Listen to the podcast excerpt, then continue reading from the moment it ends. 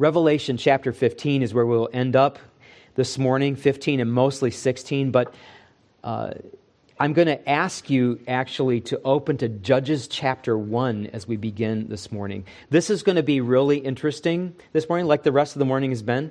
Uh, I, uh, I, I'm going to probably spend 90% of the time getting to the outline that we started last week. I'll spend a little bit of time on the outline, and then we'll wrap up. And then next Lord's Day, Lord willing, I'll do most of the rest of the outline. I will give my homiletic students a very low grade for what I'm doing this morning.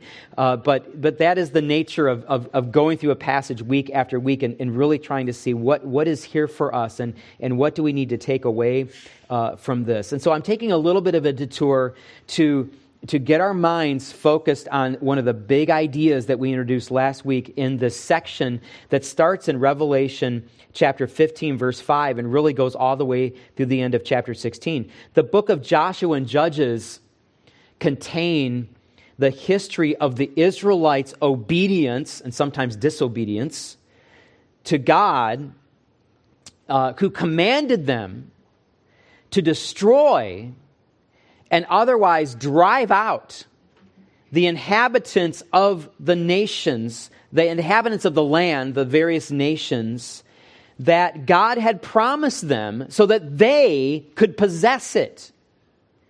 And there's a lot of criticism of this part of the Bible. Because God had sent them in to utterly destroy the inhabitants of each of the cities one by one, and to leave no one alive, neither men, women, or children. And to kill all of the livestock and destroy all of the grain, and to burn everything else in the city with fire. Don't take anything, destroy it all. What a terrible command from God to have to carry out and yet it was a just command. Because this was not imperialism. This was not a mere matter of a stronger nation dominating another so they can take their land, the kind of thing that may be happening, playing out in front of us in Europe right now, or in, in, in, in that continent. In fact, Israel was not a strong, warring nation.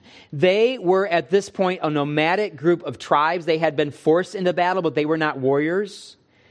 Those who fought were the sons of Egyptian slaves who had been wandering in the wilderness for 40 years.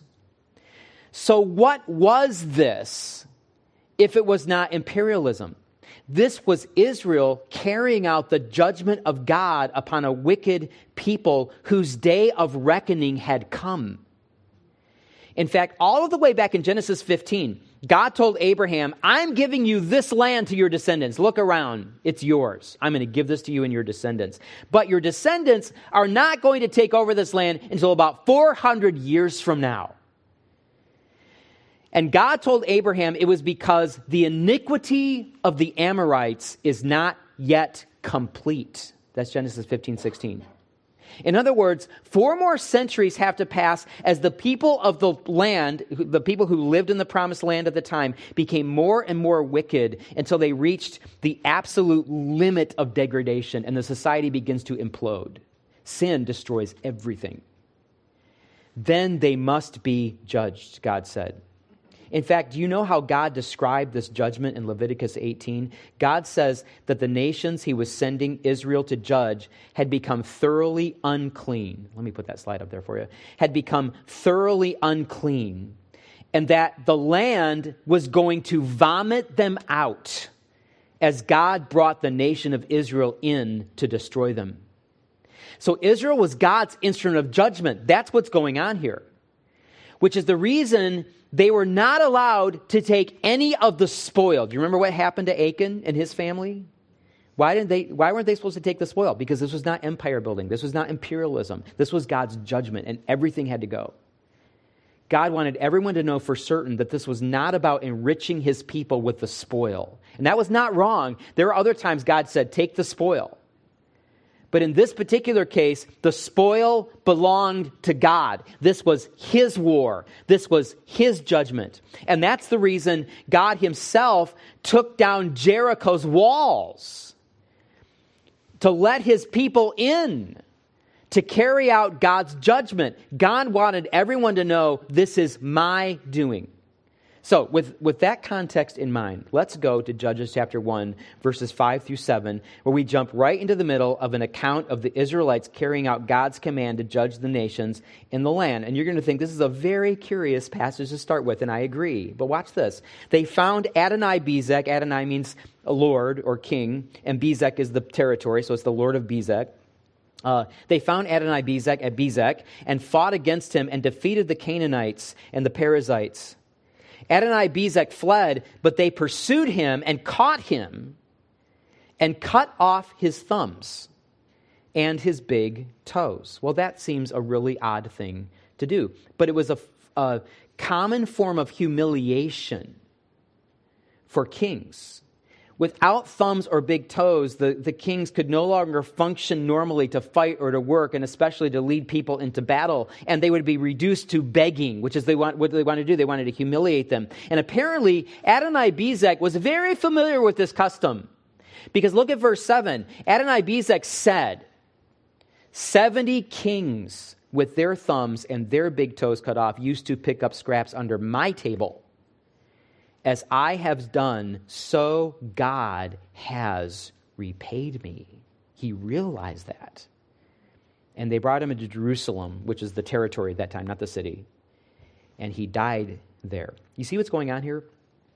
Adonai Bezek had humiliated 70 kings in the same way. He made them grovel for food under his royal table to show his power and his dominance. And Adonai Bezek recognized through the judgment brought by Israel that God had repaid him in exactly the same way. He had given him what he deserved. I was interested to discover this week that the word repaid that you see here in this text is a form of the word shalom, which is the word, of course, for peace. In the Old Testament, shalom is literally the idea of fulfillment or balance, something being made whole or put to rights. That's why Psalm 85:10 says, "Righteousness and peace have kissed each other." When everything is made right, there is nothing more to do, and everything is at rest. In this case, judgment has produced a kind of peace. It has brought balance. Justice has been served. There seems to be this kind of balance with God when we look at the rest of Scripture also. Psalm chapter 18, David writes, With the merciful, you show yourself merciful. With the blameless man, you show yourself blameless. With the purified, you show yourself pure. And with the crooked, you make yourself seem torturous. In other words, God responds in kind according to what is deserved. It's the reason that God built a system of lex talionis into the Jewish law. Most of you know what lex talionis is. It's a Latin word for a legal principle of an eye for an eye, a tooth for a tooth. If one person sins against another in a particular way, he is to be punished by receiving the same. In Exodus chapter 21, God uh, commands, You shall pay life for life, eye for eye, tooth for tooth, hand for hand, foot for foot, burn for burn, wound for wound, stripe for stripe. Now, some of you might be thinking, oh, wait a minute. Doesn't Jesus say lex talionis is a wrong thing? Matthew chapter 5, Jesus says, You've heard that it was said, an eye for an eye and a tooth for a tooth. Well, we just saw the verse in the Old Testament. But I say to you, if anyone slaps you on the right cheek, turn to him the other also. If anyone would sue you and take your tunic, let him have your cloak as well, and so on. But you see, Jesus is speaking here of personal retaliation. He's saying you can't take the law into your own hands because we do not see the situation perfectly what, like God does. We are not sanctioned by God like Israel was in Joshua and Judges to go around enacting vengeance on people in the name of God. That is up for God uh, to, to God to decide. He's the only one who perfectly knows what ought to come Uh, as judgment on somebody for sin. That is why Paul says in Romans 12 19, Beloved, never avenge yourselves, but leave it to the wrath of God.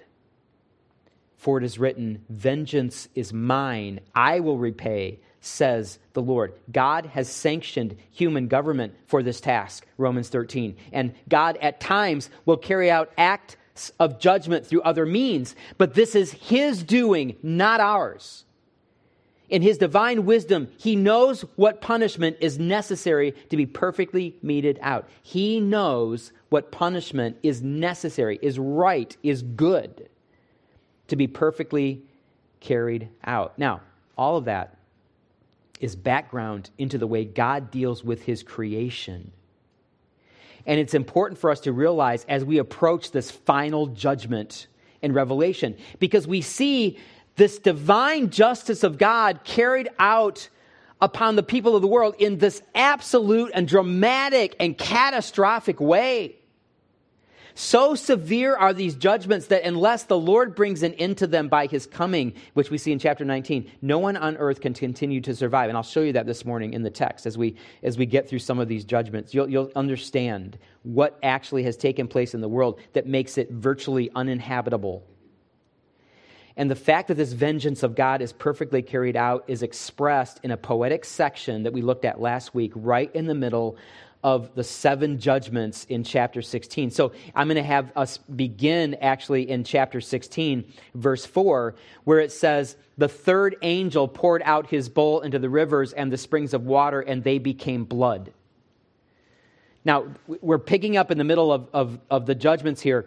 The, the angels come forth from the temple. God gives them the, the, these temple uh, pieces of, of bowls, which normally would, would be pouring out the drink offering or maybe burning incense, and they're, they're pouring out these bowls of wrath upon the earth. And as they do this in heaven, the, the plagues come upon the earth, one after the other. We're picking it up with the third angel pouring out his wrath. We'll come back to the others in just a few moments. But remember what the angelic being and the perfected martyred saints under the altar say about this. Starting in verse 5. I heard the angel in charge of the waters say, Just are you, O Holy One, who is and who was. For you brought these judgments. Vengeance is mine, saith the Lord. For they have shed the blood of saints and prophets, and you have given them blood to drink. It is what they deserve an eye for an eye and I heard the martyred saints under the altar. We know this is what's going on because we, we read back in, in, in, Revelation 6. The martyred saints, those who have died for their witness in Christ, they answer back. They say, Amen. They've been waiting for God uh, to, to enact not just this, this vengeance, but for God to show that they were in the right and that God was in the right all along. And so they say, Yes, Lord God the Almighty, true and just are your judgments. And we saw last week that the phrase, it is what they deserve, translates the Greek words, they are worthy. The word worthy functions here very much like the word shalom we just saw in the Old Testament. It's the Old Testament, it, it, it, it's a, the Old Testament word that, which means to bring up the balance to, to even everything out. That's shalom. And that's what the idea of worthy is here, to bring up like the other sides of the scale. C.S. Lewis wrote his Chronicles of Narnia, and there's a, a book in there called The Horse and His Boy. I would read through the Chronicles of Narnia every summer when I was a kid, probably starting in junior high all the way through high school. And there's a girl in the story named Aravis, whose father is a member of the ruling class in the story.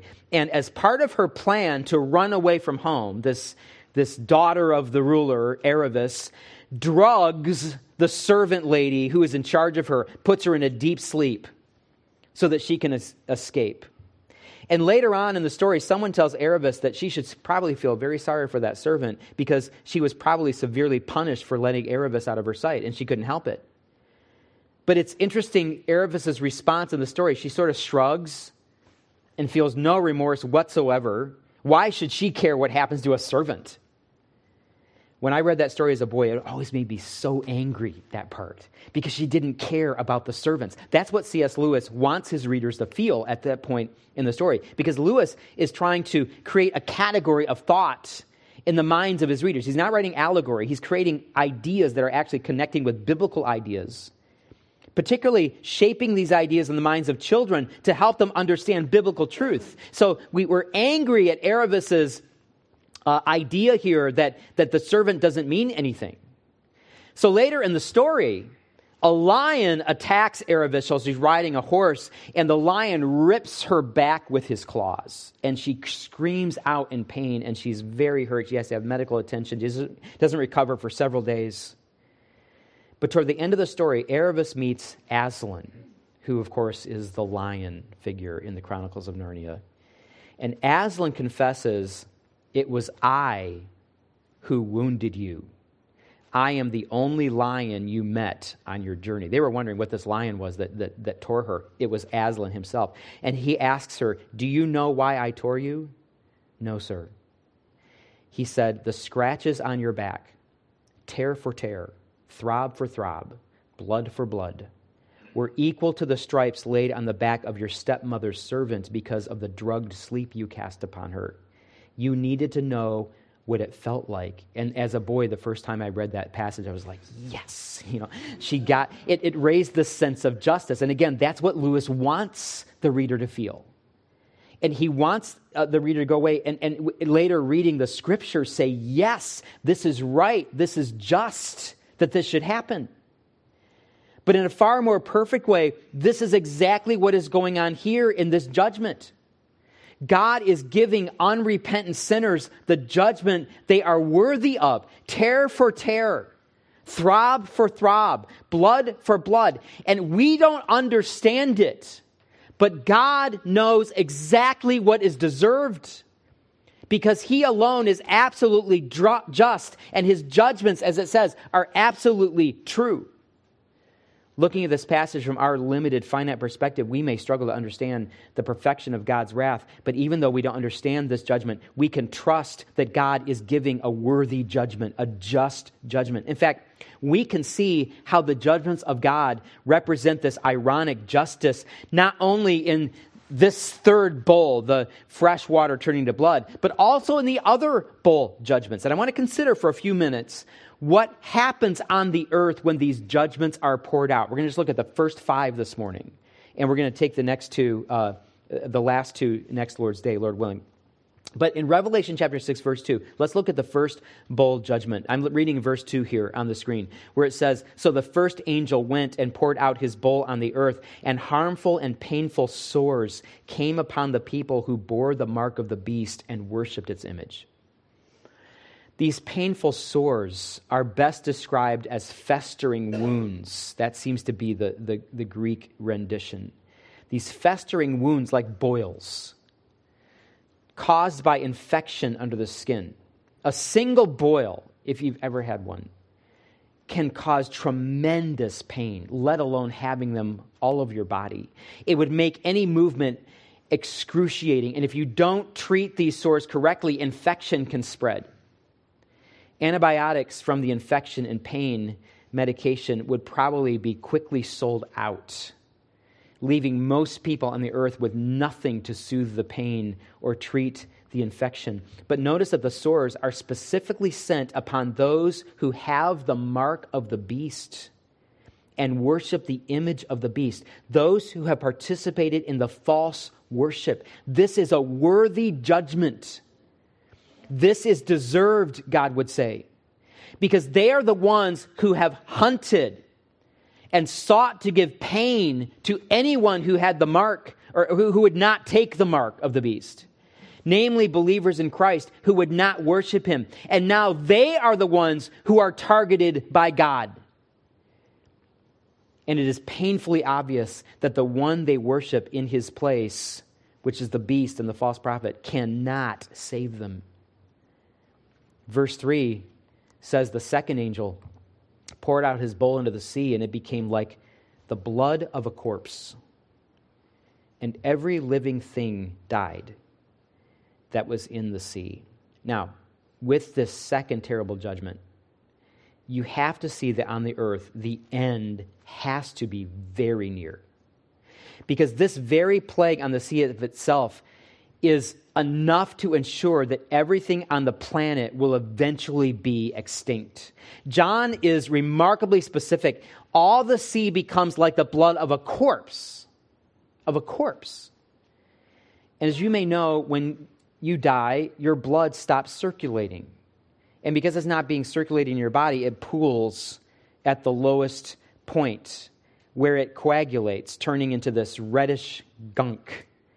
So if the sea is like the blood of a corpse, it means that in some way it turns into this thick, putrefying mass that nothing can live in. In fact, when it says here that every living thing that was in the sea died, it certainly means all the marine life, but it may also be referring to those people who were on the sea, who made their livelihood from the sea, which is what we, we, we tend to think uh, earlier when, when, the, when the, the, the part of the ocean was turned to blood, earlier in, in Revelation.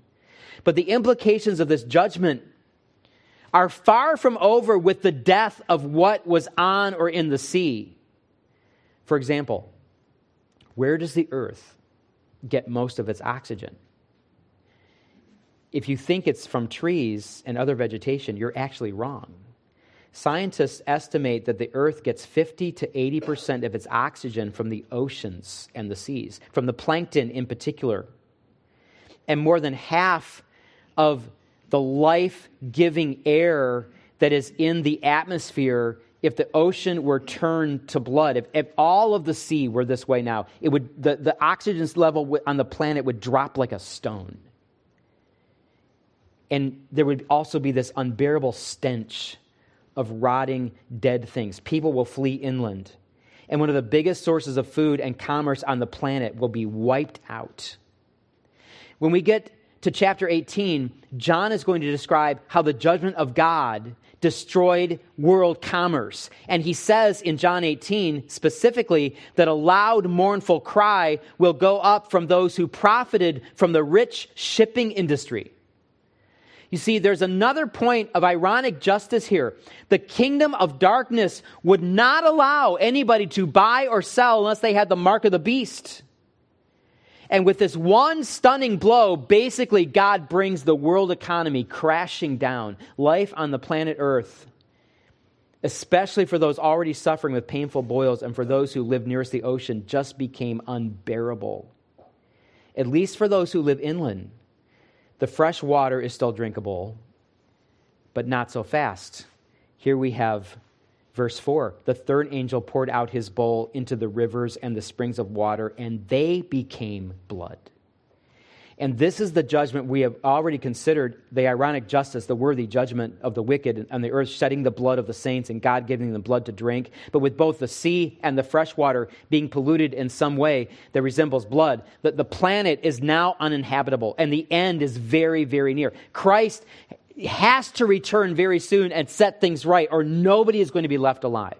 Which is why these judgments in the context of Revelation, even though we've got chapters 17 and 18 where there's a pause button pressed, and uh, John describes how the kingdom, both religiously and commercially, is taken down Satan's kingdom, the beast's kingdom. But really, after chapter 16, we have chapter 19 where the Lord comes. So these judgments happen very quickly at the end. But that's only three judgments.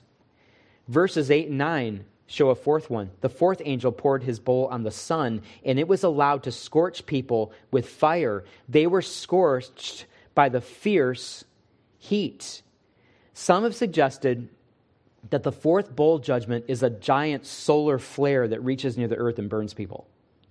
Now, we can't say for certain what's going on here. We don't know how God is going to use his creation to do this, but I want you to notice John's wording.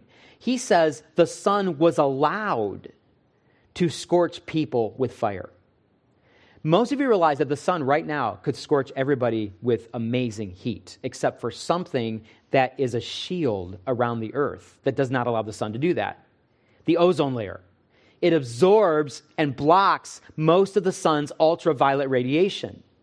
And this isn't a, a science lesson here. I just, I just want you to think if, if, we're reading Revelation where God is saying these things are going to happen, we have to start thinking a little bit okay, how is this going to go down? And we can't be dogmatic on some of it and say for certain, but something is certainly going to happen. It could very easily be something like this. Simply, we would start, uh, if the ozone layer were removed, we would start to, to burn in the direct sunlight. Most plants would soon burn up which would further compromise the oxygen levels of the earth and cripple the food chain. Scientists say that we would develop skin cancer and our immune system would be compromised, but they say honestly, we probably wouldn't live that long to die by those causes. if the ozone layer was taken away, we began to burn like we could if we were out in the bare sun. And again, we don't know that this is how God is going to let this whole thing go down. Uh, but Greg Beale, in his commentary on Revelation, points out that there is a direct connection between this plague and the idolatry of those who follow the beast. Because it brings the true character out of the ones who are being judged. Look at the rest of verse 9. It says that they cursed the name of God who had power over these plagues. They did not repent and give him glory. This indicates a people completely committed to the false worship of the world. The, to curse means to blaspheme, which means to defame or malign God's character, denying who he is and saying he is something else, lying about God. And on the basis of a lie, saying, I am not going to repent, I am not going to change my mind, and turn from the beast and begin to worship God. This burning whatever form it takes, is a small taste of the eternal burning that they are warned of if they do not repent and fear God and give Him glory and worship Him as the one true God. The power and control of this God who created all things is supremely evident to them, but they refuse to see it, even when they begin to experience what eternal wrath feels like. They will not turn. This idea of the judgment being connected to the refusal to turn from false worship to serve the living and true God, I think is even more evident in the next plague, the last one we'll look at for just a few minutes this morning, Revelation 16 10 through 11. The fifth angel poured out his bowl on the throne of the beast, and its kingdom was plunged into darkness. People gnawed their tongues in anguish and cursed the God of heaven for their pains and sores. They did not repent of their deeds. In the Gospels, there are two ways that Jesus commonly refers to eternal punishment, such as hell or the lake of fire. First, obviously, he said it was a place of fire. Mark 9:48 says that in this place the fire is not quenched. But second, three times in Matthew's gospel, Jesus referred to the lake of fire as a place of outer darkness where there will be weeping and gnashing of teeth. In Judgments 4 and 5, I think we have a foreshadowing of all three of those elements of eternal torment the fire, the outer darkness, and the gnashing of teeth. In Bowl Judgment 5, we have a reference to darkness. Or, I'm sorry, in, in Judgment 4, it foreshadows the burning of the sun through the sun. And here in Bowl Judgment 5, we have a reference to darkness and gnashing of teeth. Now, it says the gnawing of tongues, but it's the similar idea of, of great, great anguish and pain. So both of these judgments, numbers four and five, are a foreshadowing of a warning of eternal wrath to come. This darkness is not simply the lights going out, it is utter darkness. Some of you perhaps have been in caves before, like the Carlsbad Caverns. And one of the great things they love to do on that tour is to turn the lights out while you're underground. I mean, deep, deep, hundreds of feet underground, where there is no light that can possibly get in.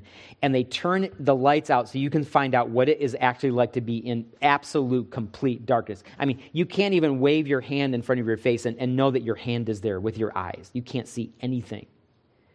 And, and, and gratefully, they don't do that for very long because it starts to play with your mind immediately, and, and there's this fear that sets in.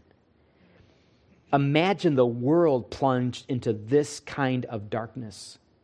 God sent exod- uh, uh, plagues on the land of Egypt, and in Exodus chapter 10, verse 21, he sent this darkness, and, and the, the, the book of Exodus calls it a darkness that you could feel. And it says that people could not find each other, and everybody stayed where they were for three days during this darkness. Imagine the psychological angst, the idea of complete separation. You can't see one another. It's hard to imagine that, let alone an eternity of separation and aloneness suffering and outer darkness. The separation that the darkness will cause by itself may explain some of the reason the people here in verse 10 will be in anguish. And again, they curse the God of heaven. I don't know that the pain and sores that John speaks of has to do with the darkness directly. It may be the fact that there's still, there's still people who have been recently covered with boils and, and then burned. And it may be this darkness is sort of the, the last straw, and they're, they're in so much anguish and pain during all of this. It is in a tremendous series of judgments coming upon the world.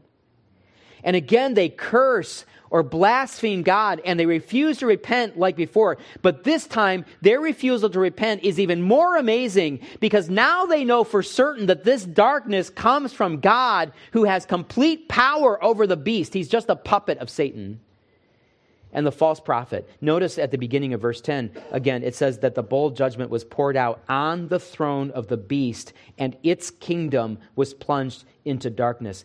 He could have said, uh, the world was plunged into darkness. But the idea here is that God is directly assaulting the kingdom of the beast who is governed by Satan, showing that God is in complete control. He can do whatever he wants, whenever he wants. So the people who worship the beast know that he is completely vulnerable and at the mercy of the God they blaspheme. And yet they will not turn. Now, I'm going to press the pause button here on going through the judgments because number six needs some important explanation that I don't have time for this morning. But my point this morning, really, again, once again, is to illustrate how these judgments are just. They're worthy of the ones experiencing them, why they are deserved, that they are not simply random judgments.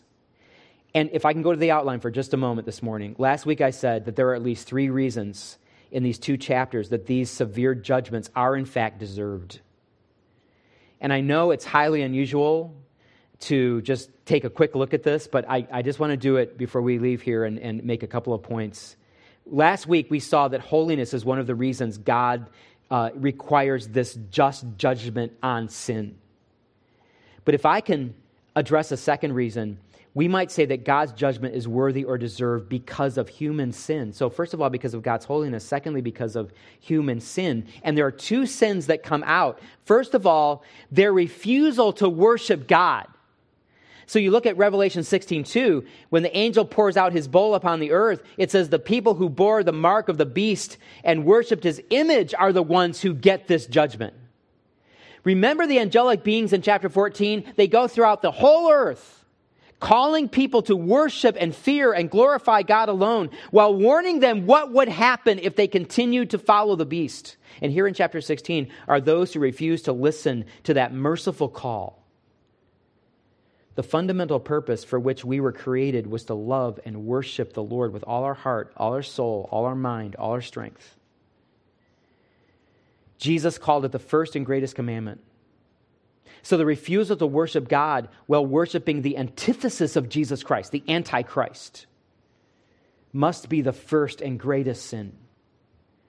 But there's another sin mentioned, and that is the persecution of God's people. And we see it in Revelation 16 6. In this chapter, where the angel says, They have shed the blood of saints and prophets. But this has been a theme in Revelation where those who worship the beast have been hunting believers to try to arrest them and imprison and, and, and kill them. And the point I want to make here is that these two sins, refusal to worship God, false worship, and persecution of believers, go hand in hand. And there's a lot we can learn from that.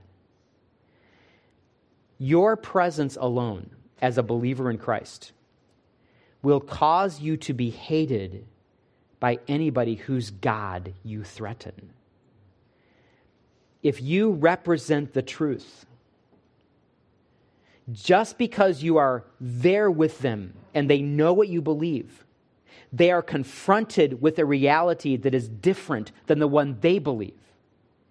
Some of you have experienced this firsthand when you entered a new work environment and you didn't talk like they did and you didn't have the same topics of conversation they did and you did not fill your life with the same activities we've we've had our kids working in secular jobs as, as they've grown up and you know, our oldest three are, are now married and uh, i you know I, I've, I've pastored for quite a while and I've counseled with a lot of different people and talked to a lot of people who are in all kinds of different lifestyles and so forth. But the, the, the, the, uh, the sheer youngness, the, how young some of these girls are and some of the young men are who know so much and have done so much and seen so much, I am staggered by it. I really am. In that kind of environment. And you don't live that way. Not because you think God created you better than the rest of them, but simply because you have been transformed into the image of Christ through the power of the Spirit because of the gospel. And some of the employees may have simply found you to be odd to them, but liked you anyway. They, they, they might have found your morality quaint or refreshing and built a friendship with you, and you have a chance to minister to them. But others will hate you because they see you as a challenge.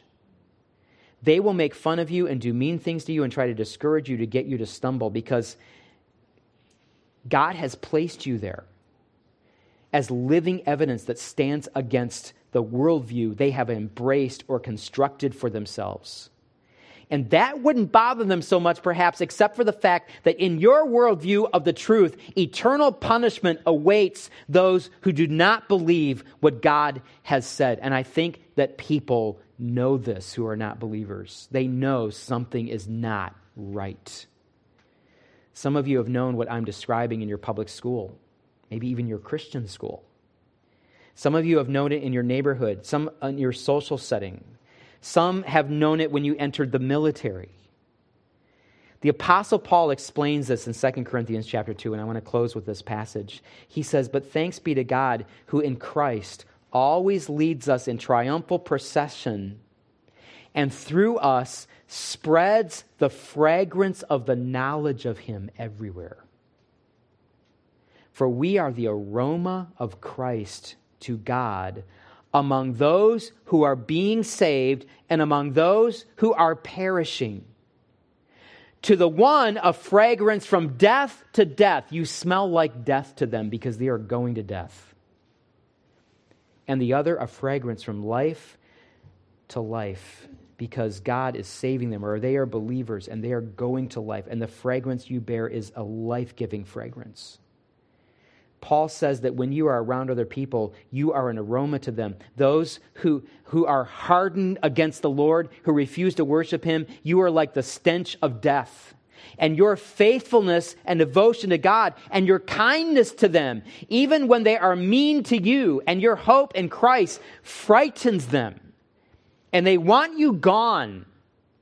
This is why Paul tells Timothy in 2 Timothy 3:12 that those who live godly in Christ Jesus will suffer persecution. You can never have godliness invade ungodliness without expecting a reaction.